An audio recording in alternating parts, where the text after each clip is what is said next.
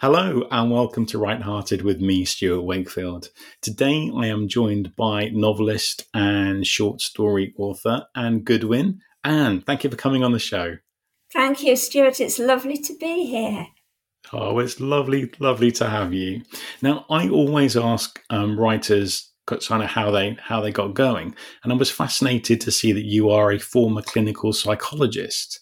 Um, so, how did those careers either merge or when did you decide to make that switch from you know clinical psychology to, to writing yeah that's that's an interesting question because i think i think they come from sort of similar needs in me in terms of um, how to understand people and how okay. to understand myself uh, through that um, so that um, my fiction's usually quite heavily character based, and I'm kind of intrigued about people and, and and intrigued about the things that we keep hidden or that we find difficult about about ourselves.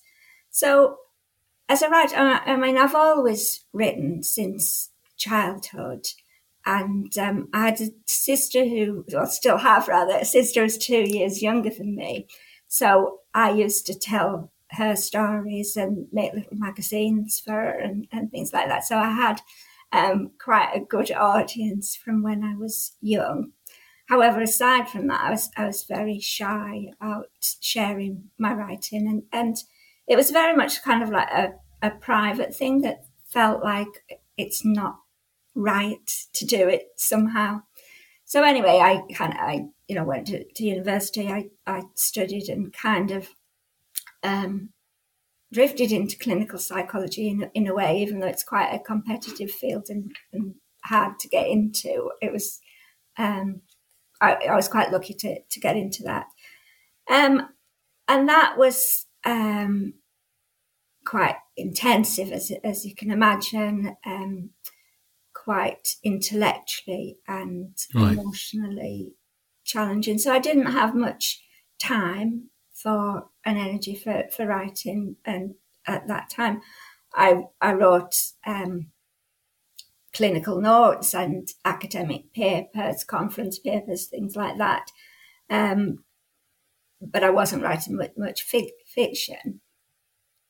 Then I had my midlife crisis, and, um, particularly, you know, in a, in a job which is about uh, tending to other people's needs more than your own, mm. I had to start thinking a little bit more about what my ambitions were or, or what I might yeah. want to do. So I carved out a little bit of me time to okay. focus on, on my writing, um, to see if I could make something of it and um, I mean, it was it was partly for the pleasure of exploring things that I was interested in, but I was I was um, I wanted to to be published. I read a lot of fiction and okay. um, knew, you know, that was where I, I wanted to be with mine. Yes. Um, but it was a lot harder than than I expected. Really, you know, when you write, when you're kind of used to writing, you know, as a lot of us are, it's sort of writing in our day jobs, um, you kind of don't realize how different it is and yeah. how much work has to go into it. So it was a it was a long time really sort of learning how to do it, how to write something that, that other people would want to read, but worth it in, in the end. Good. Yes, absolutely. so what kind of what were your kind of biggest challenges did you think in in starting to write fiction? I think it's just knowing that um, thinking about how it's received as by the reader right. is different to how you think of it yourself, and um, yeah, just kind of learning how to to express things that maybe seem obvious to yeah. to me or um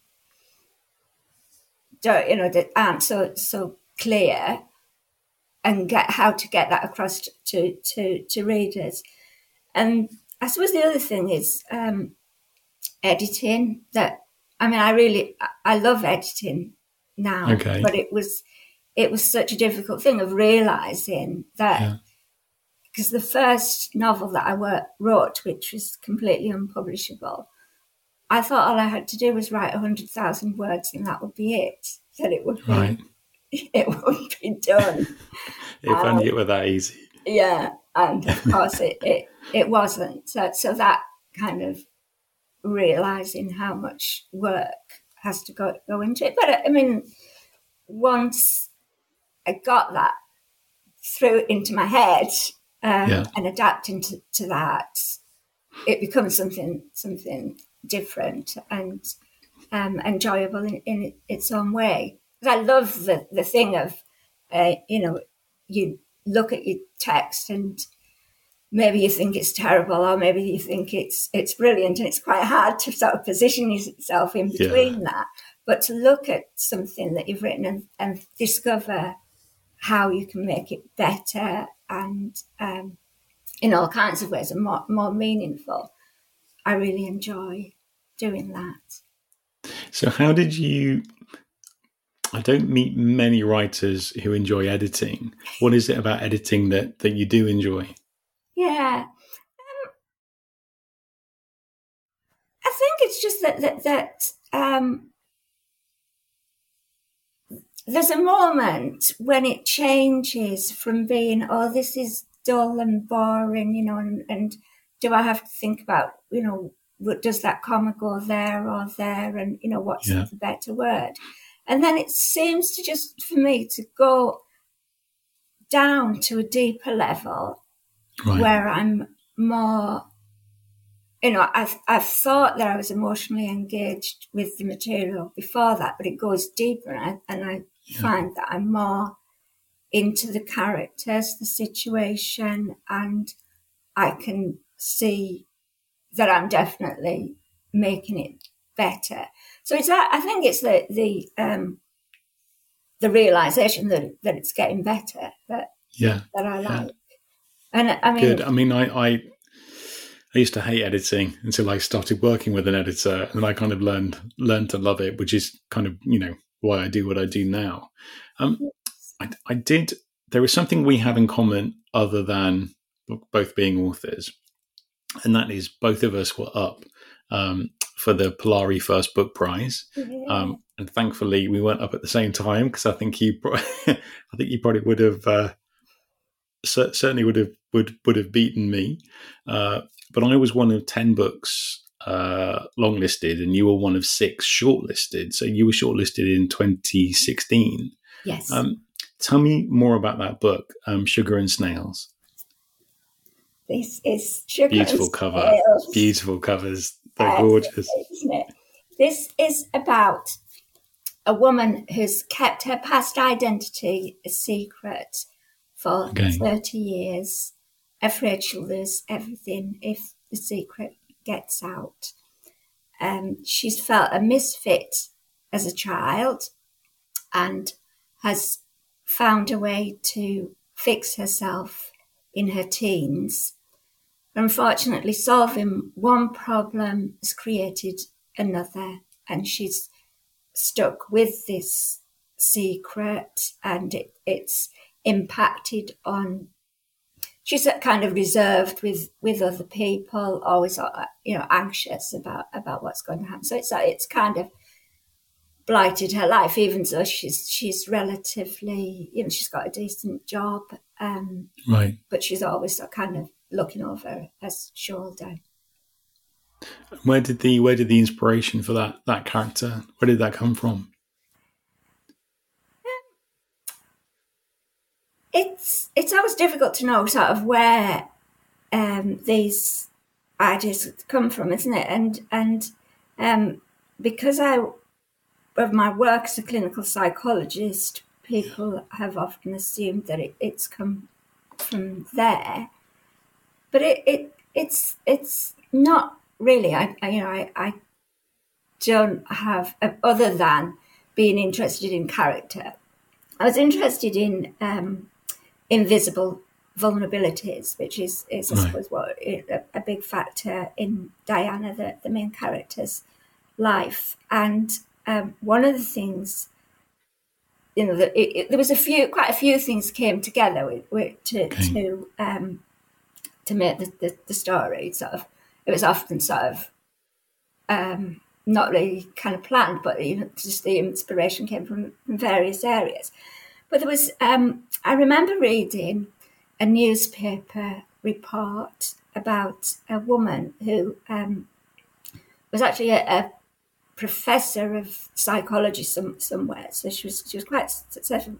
She she died of anorexia nervosa, okay. and none of her colleagues or family knew that she had these difficulties. Now, she she must have been very skinny mm. to, to, to, to die of it.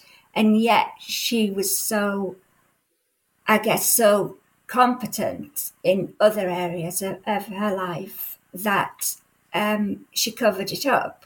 So, so although this, this novel isn't about a, a woman with, with anorexia nervosa, it, it is about a woman who um, has self harmed since, right. since childhood, and um, she's successfully kept kept that hidden. So I was like, quite interested in that factor of uh, you know how we how many of us do that to to a degree. Um, I think people are, quite lucky if if they don't have anything that, that they feel um, makes them feel vulnerable or, or um, they want to hide.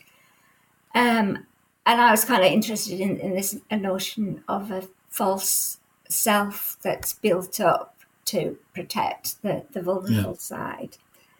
Um, I was also just kind of generally interested in, adolescence. It's about a woman who's um, it, the, the, contemporary strand, which is set in 2004, is about her um, in middle age. It's a it's a mid it's kind of a midlife coming of age story Okay. But there are um, flashbacks to her childhood and, and adolescence, right. which um, was quite challenging for her.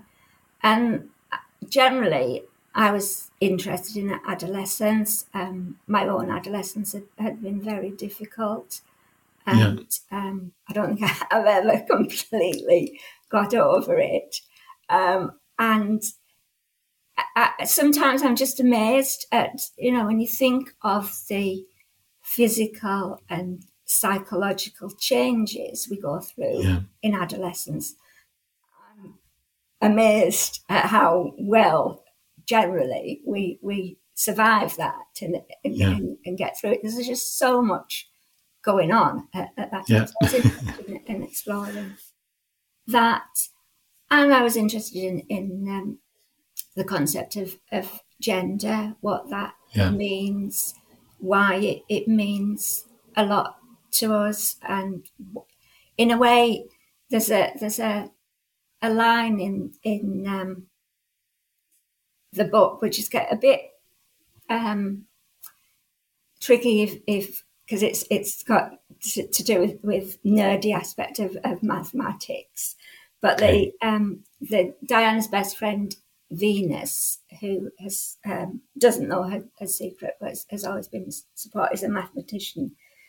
And when they um, they're talking about uh, gender, you know, the, the, kind of looking at why why does that matter? Something that's kind of it's socially constructed, it, so in right. a way it's not real,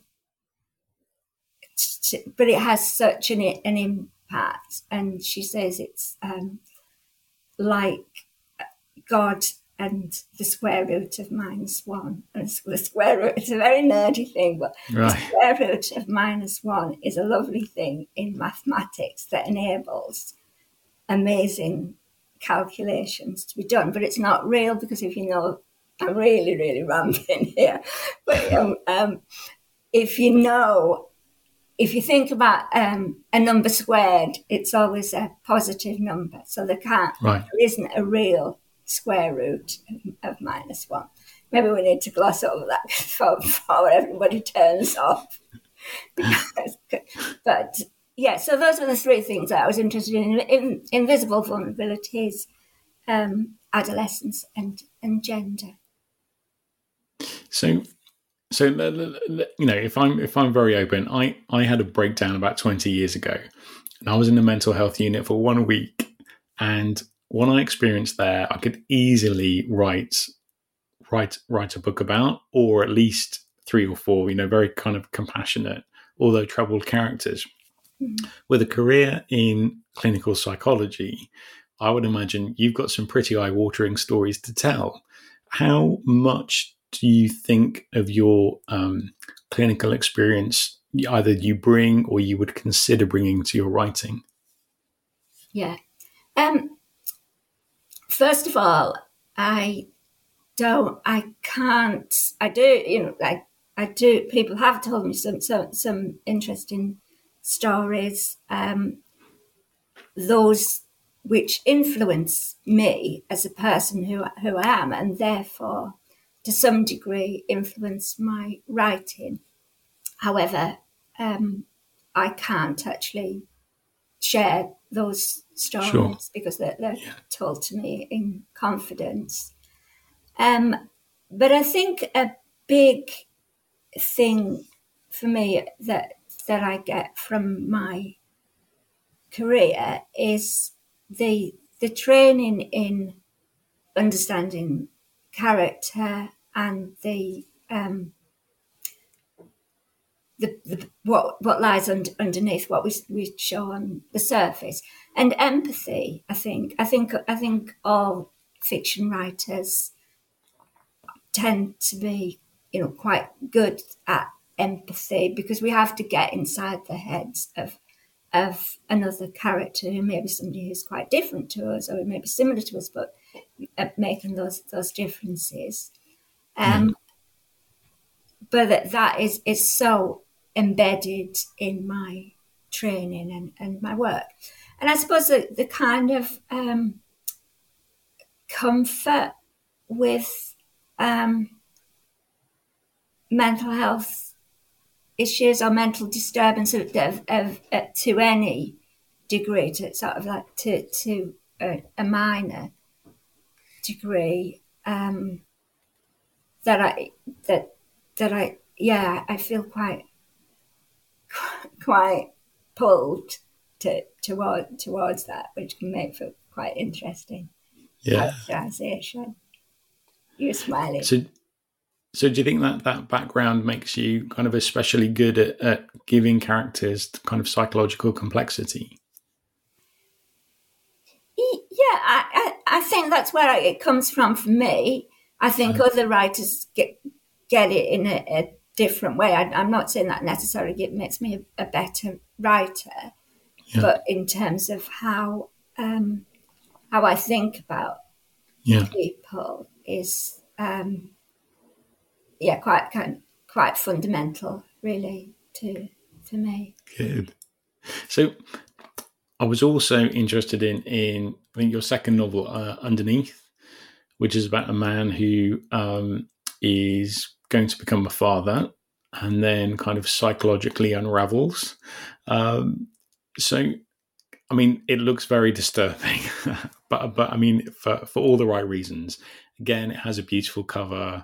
Um, you know, the book jack- jacket copy is absolutely fantastic, and you know, all of your books. Um, you know, I was doing research for this interview um, I've added to my my uh, want to read pile. And to be fair, I could have done that based on your book covers alone. when you. you put that in with your book jacket copy, I mean, for me, it's like I have to read this book. And you know, you've got fantastic reviews across across Sugar and Snails and um, underneath. Can you give us a little bit of a flavour about you know kind of what underneath is is really about? What themes you're exploring?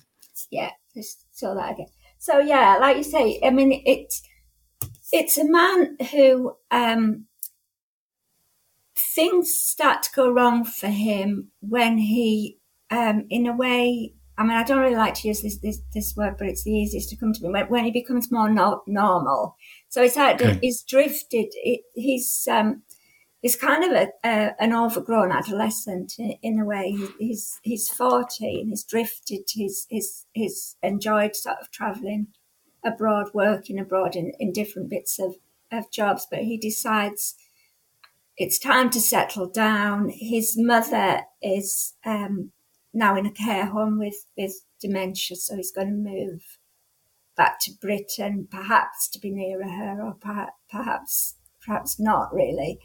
Um, so he he's he's come into some money. He he buys a house, and he finds uh, he finds he he he, he meets um, a lovely woman, Liesl, who agrees to to move in with him, um, and he, he he gets a job, so so it's steady, um, and he, but but Liz and and one of the things that draws them together is is that neither of them want to have children, and he doesn't really explore his his reasons, but he's never known his father. Uh, he, he his parents were married. His father died before he was born, and his mother was grieving at the time that she was she was nursing him, which um, had an impact on how much okay. she could bond with him and and and care for him in, in the way that he needed. He's very unpsychological in how he look, looks at things, so he doesn't re- kind of really think about that. Liesl um, decides actually, changes her mind. She does want to start a family.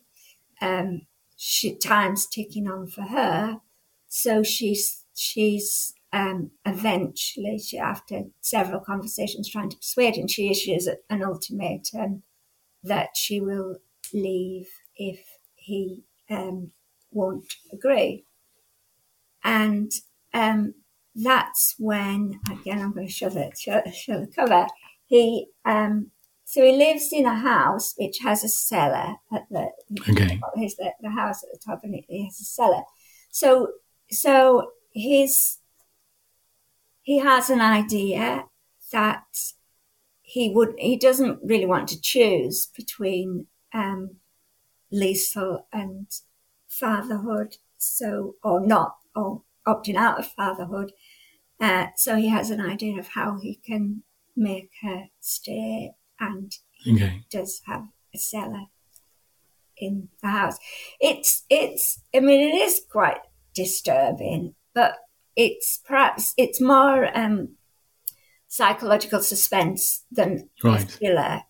It doesn't have as it obviously it does have twists to it. Doesn't it? Isn't perhaps as, as plot based as, as people would expect from a from a thriller, and because it, it's narrated by Steve, the, the main character, the man, um, it's very much like from his point of view.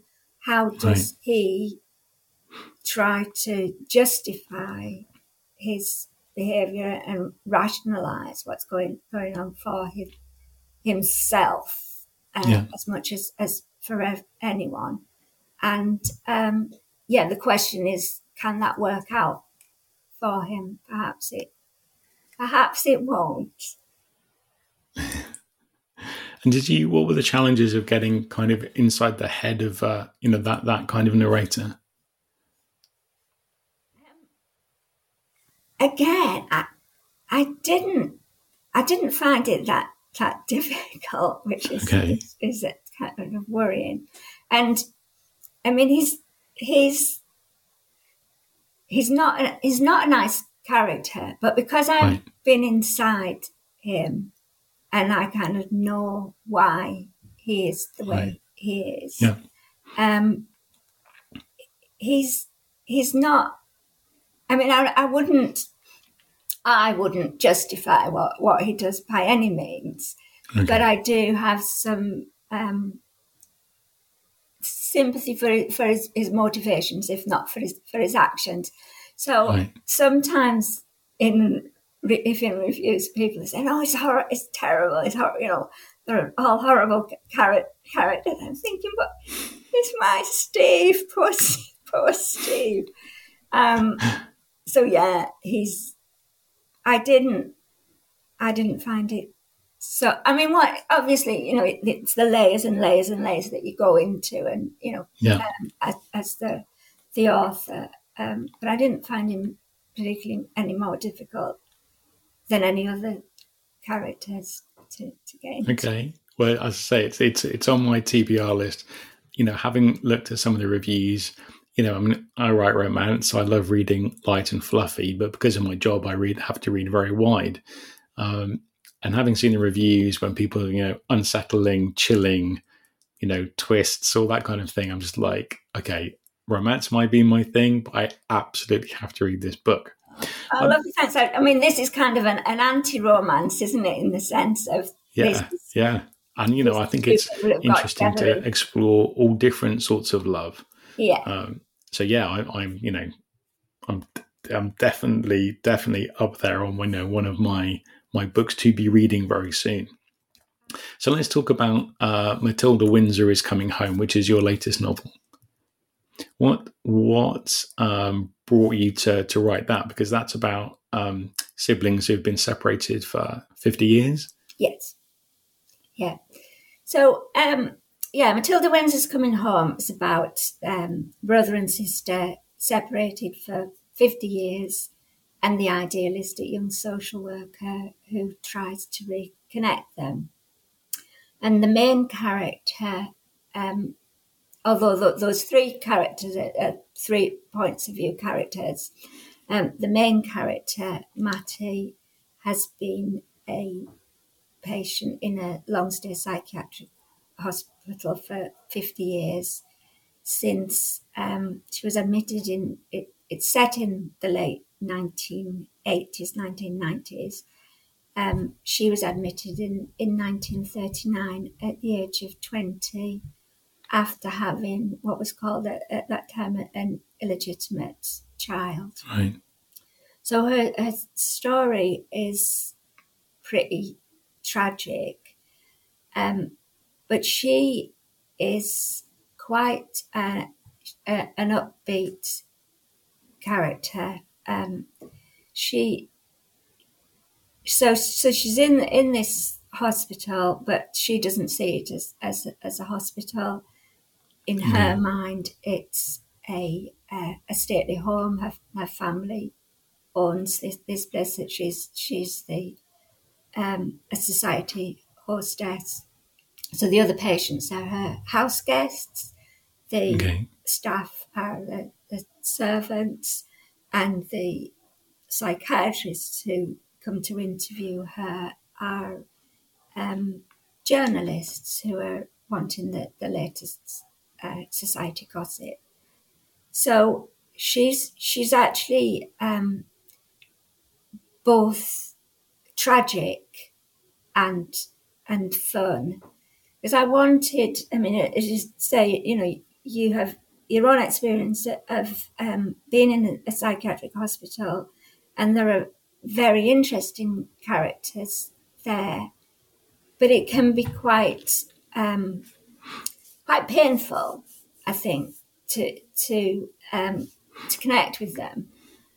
And I wanted my um, the reader's experience to be not not I, I, guess not too too miserable, not too depressing, um, which was why I, I, made her to be more up, upbeat with what we would call um, or what the, the psychiatrists call grandiose delusions.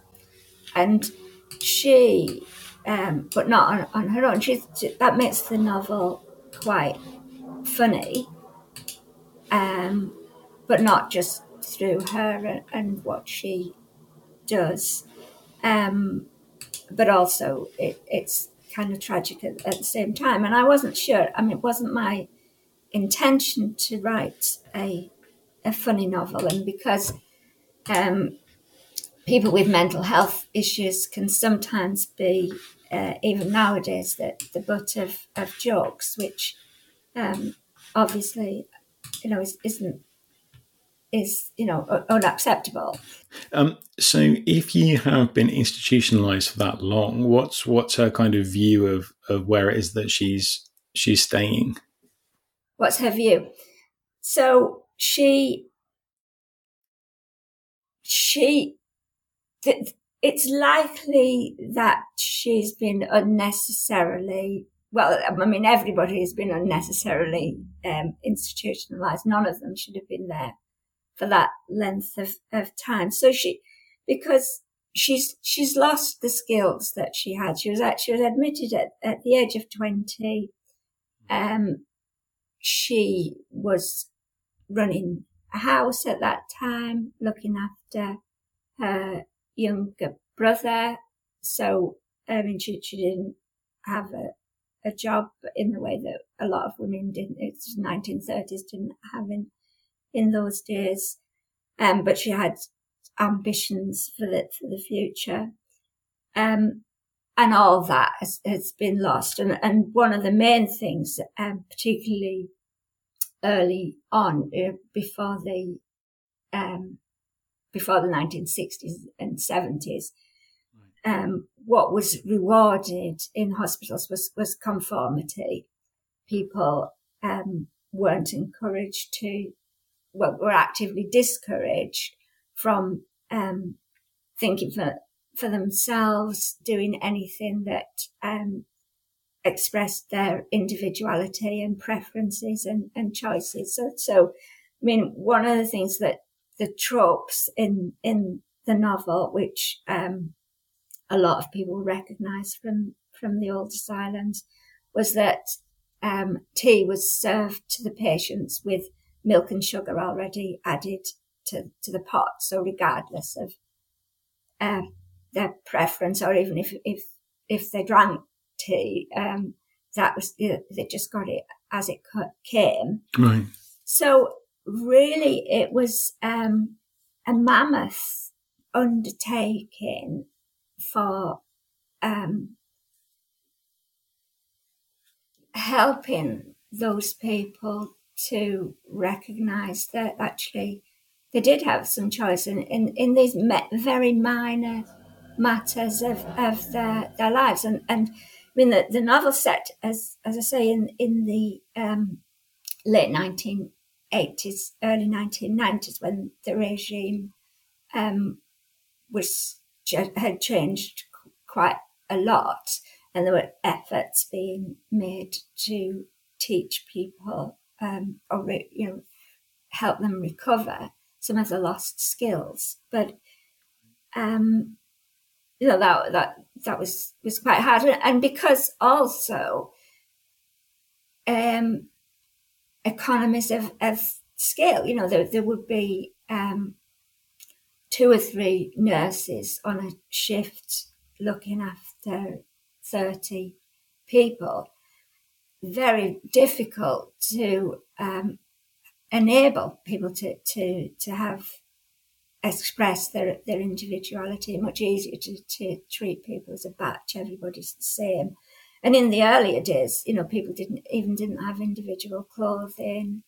Um, they were bathed um, when the timetable said they should, you know, rather than when they they felt they needed to. So so, so, so much of kind of lost skills, lost, lost, lost years and, and lost opportunities, really.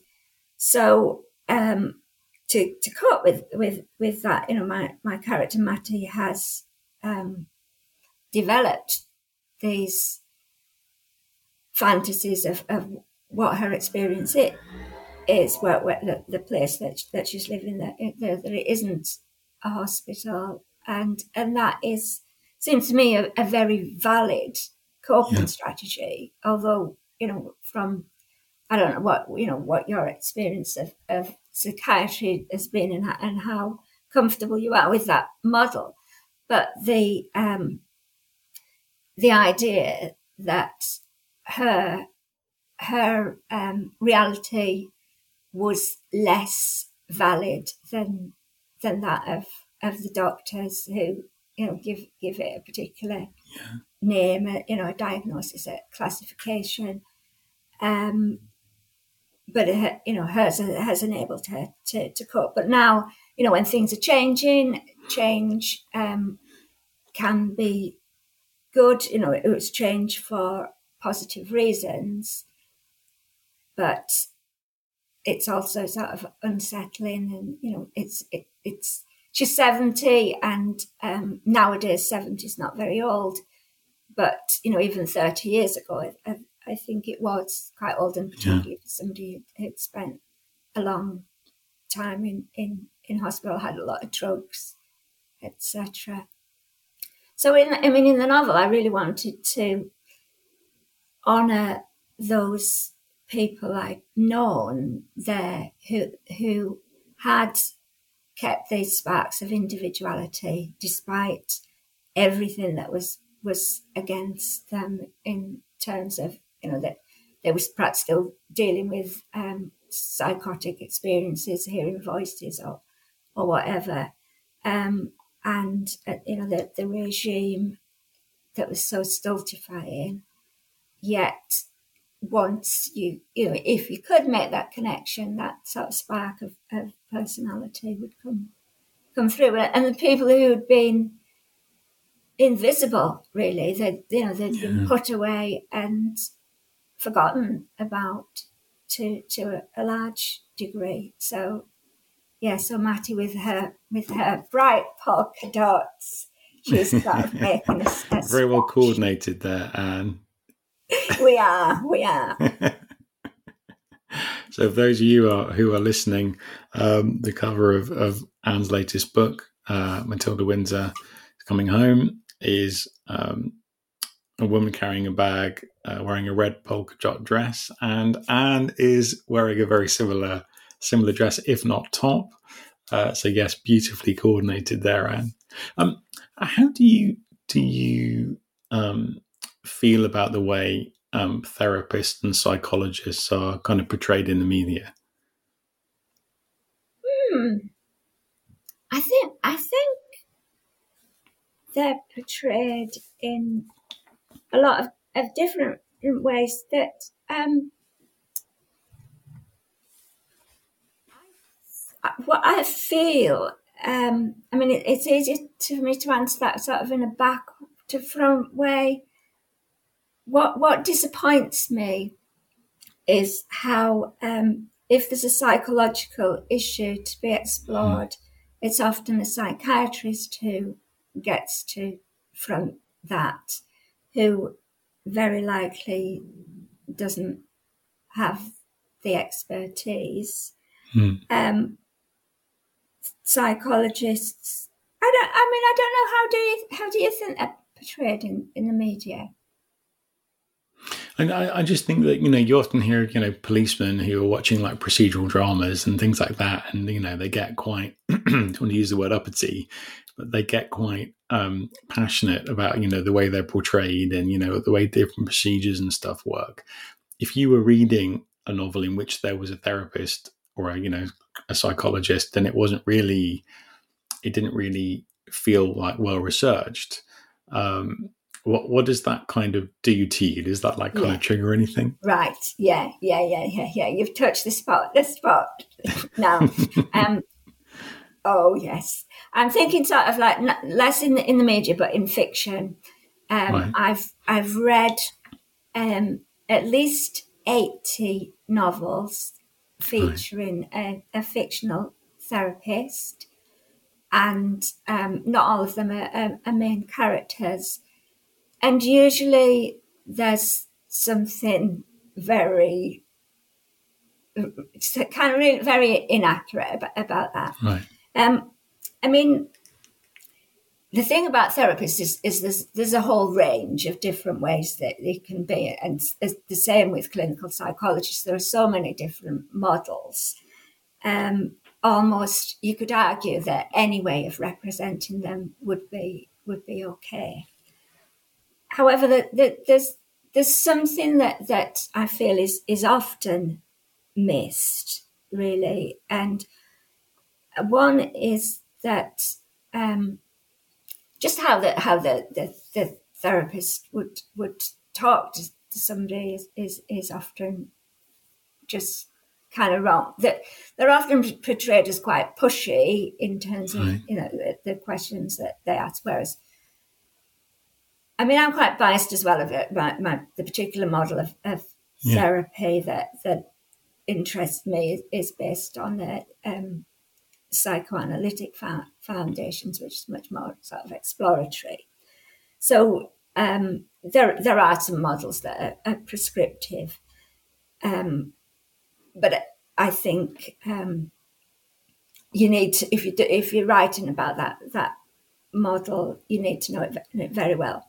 So yeah, sometimes they're quite pushy. Sometimes they don't um, get to the they get they, they solve the issue far too easily. That um, you know, as if there's just you just have to say find something once and that, that you know the, the cure. Whereas often for therapists, there's, there's the going round and round the material repeatedly.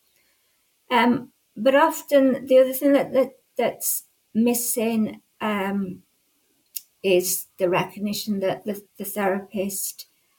Well, often there might be a recognition that the therapist will probably have their own issues. However, that there's often not an acknowledgement that, that the therapist will actually be dealing with, with those. So the therapist having their own issues makes the, the fiction interesting yeah. because it can be addressed as well. And, you know, we all have our vulnerabilities and perhaps it's the vulnerabilities that attract us to that work. Um, but that the, but a, a competent um, therapist who is practicing professionally will also be having um, their own clinical supervision, so they're not, you know, trying to solve the issues on, on their own, and they will ha- should have had or, or, be having their own therapy. Whereas often in fiction, um, the therapist will talk about their their clients with um, friends or, or, or kind of people in the, in their their family or uh, right th- things like that. so. So, and I think that kind of gives a false idea of yeah. confidentiality, which which can be, you know, sort of quite upsetting. For, if for some, you know, can be off-putting for somebody who's reading about it and yeah. and considering therapy. Have you ever been tempted to to contact a, an, an offending author? I write reviews. So no, um, I, I yeah, I, I can't. I review them so so that's there to see, and I and I'm quite picky. And right. other people do point out to me, well, you know, I'm just picky because I know I've got the background, and, and yeah. in a way, it doesn't matter. It's it's fiction. Um, but I do, I do like locally where I live in, Nottinghamshire. I, have um, I run a little workshop on um, creating a fictional therapist because there's so much potential actually to use a therapist as a, as a character. You know, because you can have those parallel narratives um, with, and also that you know that, that they can be the person who gets to the to the into the depth of of the issues. Um, so yeah, I, I, I tackle it that way. I, I don't, I, am not going to go around with a, a gun and stuff. Right. but I think as well is sort of, I mean, the thing as as well is, and this again happens that um, therapists do. Some therapists do blur boundaries and um, are inappropriate and sexually inappropriate with, with their clients. But right. the way I see that happening in fiction is that it's they get into it too easily, too too quickly. Yeah. Whereas, you know, I think, or rather, I hope, and perhaps it's about you know being overly precious about my my profession that um, people would be more more cautious, really. Yeah, yeah. What's um, you, you know, I've I found you know a couple of times, you know, coaching writers when you start to get into you know why are you the best person to write this book, that can sometimes start to take a turn when I get doubts and I start to think, well, I'm not a therapist. Like, mm. you know, I, I can go so deep with you to try and get you to understand or really think through why you are writing this material. But if that material is very sensitive and personal to to a writer, um, you know, what what are there any particular warning signs that you you think you know a book coach could potentially look out for before they kind of say, "Listen, I, I think you might need some kind of professional help." I, I, have not been asked that, that before, but it is interesting, and I suppose it applies to other areas as well. When we, you know, or even sort of chatting with friends, is that kind of a realization that it, it you know, we it's getting deeper than might be appropriate. I mean, but I would also say that, that you you're not you're not responsible yeah. for that in yeah. a sense that that, and I guess there are there are different kinds of of constraint, sort of boundaries around that that role yeah. that, that you have as a as a as a coach. Um, but I yeah I don't know. I mean, I was going to say if it's making you feel uncomfortable, but maybe mm. I don't know how it how much of a sign that would necessarily be because it, it you know it, it, could be about your own issues yeah. rather than than theirs yeah. and it is difficult because it it's kind of if something somebody's telling you something quite juicy it can be tempting to, to sort of nudge them along um, yeah. It's, yeah. it's interesting but maybe it's about coming back to the task what is, mm-hmm. what is the task and if you're clear about your task is to help the book yeah. rather than the person although yes, obviously yes, there's, exactly. there's, a huge overlap in that um, then it i think that's your kind of safety line yeah yeah yeah i mean uh, for me if it it's if they're crying so much we can't get to the end of a conversation you know, or we're having to kind of drop calls because you know obviously they're too they're too you know emotionally um, impacted by you know the material we're we're getting into. Then that's the point that right now I would say perhaps you need to to go and talk to somebody. Um, but yeah, I think there's definitely something in there about kind of drawing boundaries and and, and you know what you've said that kind of sixth sense when you start to feel uncomfortable your, yourself um, talking about being uncomfortable, so you offer a service that I've never seen a writer offer before, which is um, you know book clubs um, can book time with you, and because of the layers of of um, you know the, the psychological angles that you're, you're taking, you know your books are perfect for book clubs because you're dealing with a lot of a lot of different issues. I've never seen an author offer kind of online Q and A's with with uh, book clubs. Um, but I understand you'll go and like meet a book club as well. What's what's that like walking into a room of of readers who've had that kind of shared experience of your work? Yeah, it's. I mean, a bit of it's scary because yeah. um, there will there, there's bound to be things that they haven't liked about the book, and you don't quite know what that balance is, go- is going to be which right. I was just thinking, you know, we're talking about therapy. It's a bit like therapy being scary that you don't quite yeah. know what's what's what's going to come up. Um, and it's it's also exciting because what I love, and um, I don't know, you know, it, if you've experienced this this too, is is when somebody sort of finds something in your work that you didn't quite know you'd put there and some, it's something that they like about it, yes. um, preferably. That kind, I mean, that is priceless. That kind of feedback that you know they've taken this story that's you know come out of my head, and they've taken it sort of done things in in their head. You know that this right. something new has come from it, and I I feel that is is such an honour as as a writer to discover that about your work that because you know every person i mean every book every every time a book is read it's different it becomes yeah. it is a different book depending mm. on the reader and that you know people take different things from it based on who they are and what their experience has been so i love that and then when you've got a um, a group of people in the room who will also have different ideas and they'll be sort of bouncing their ideas off each other.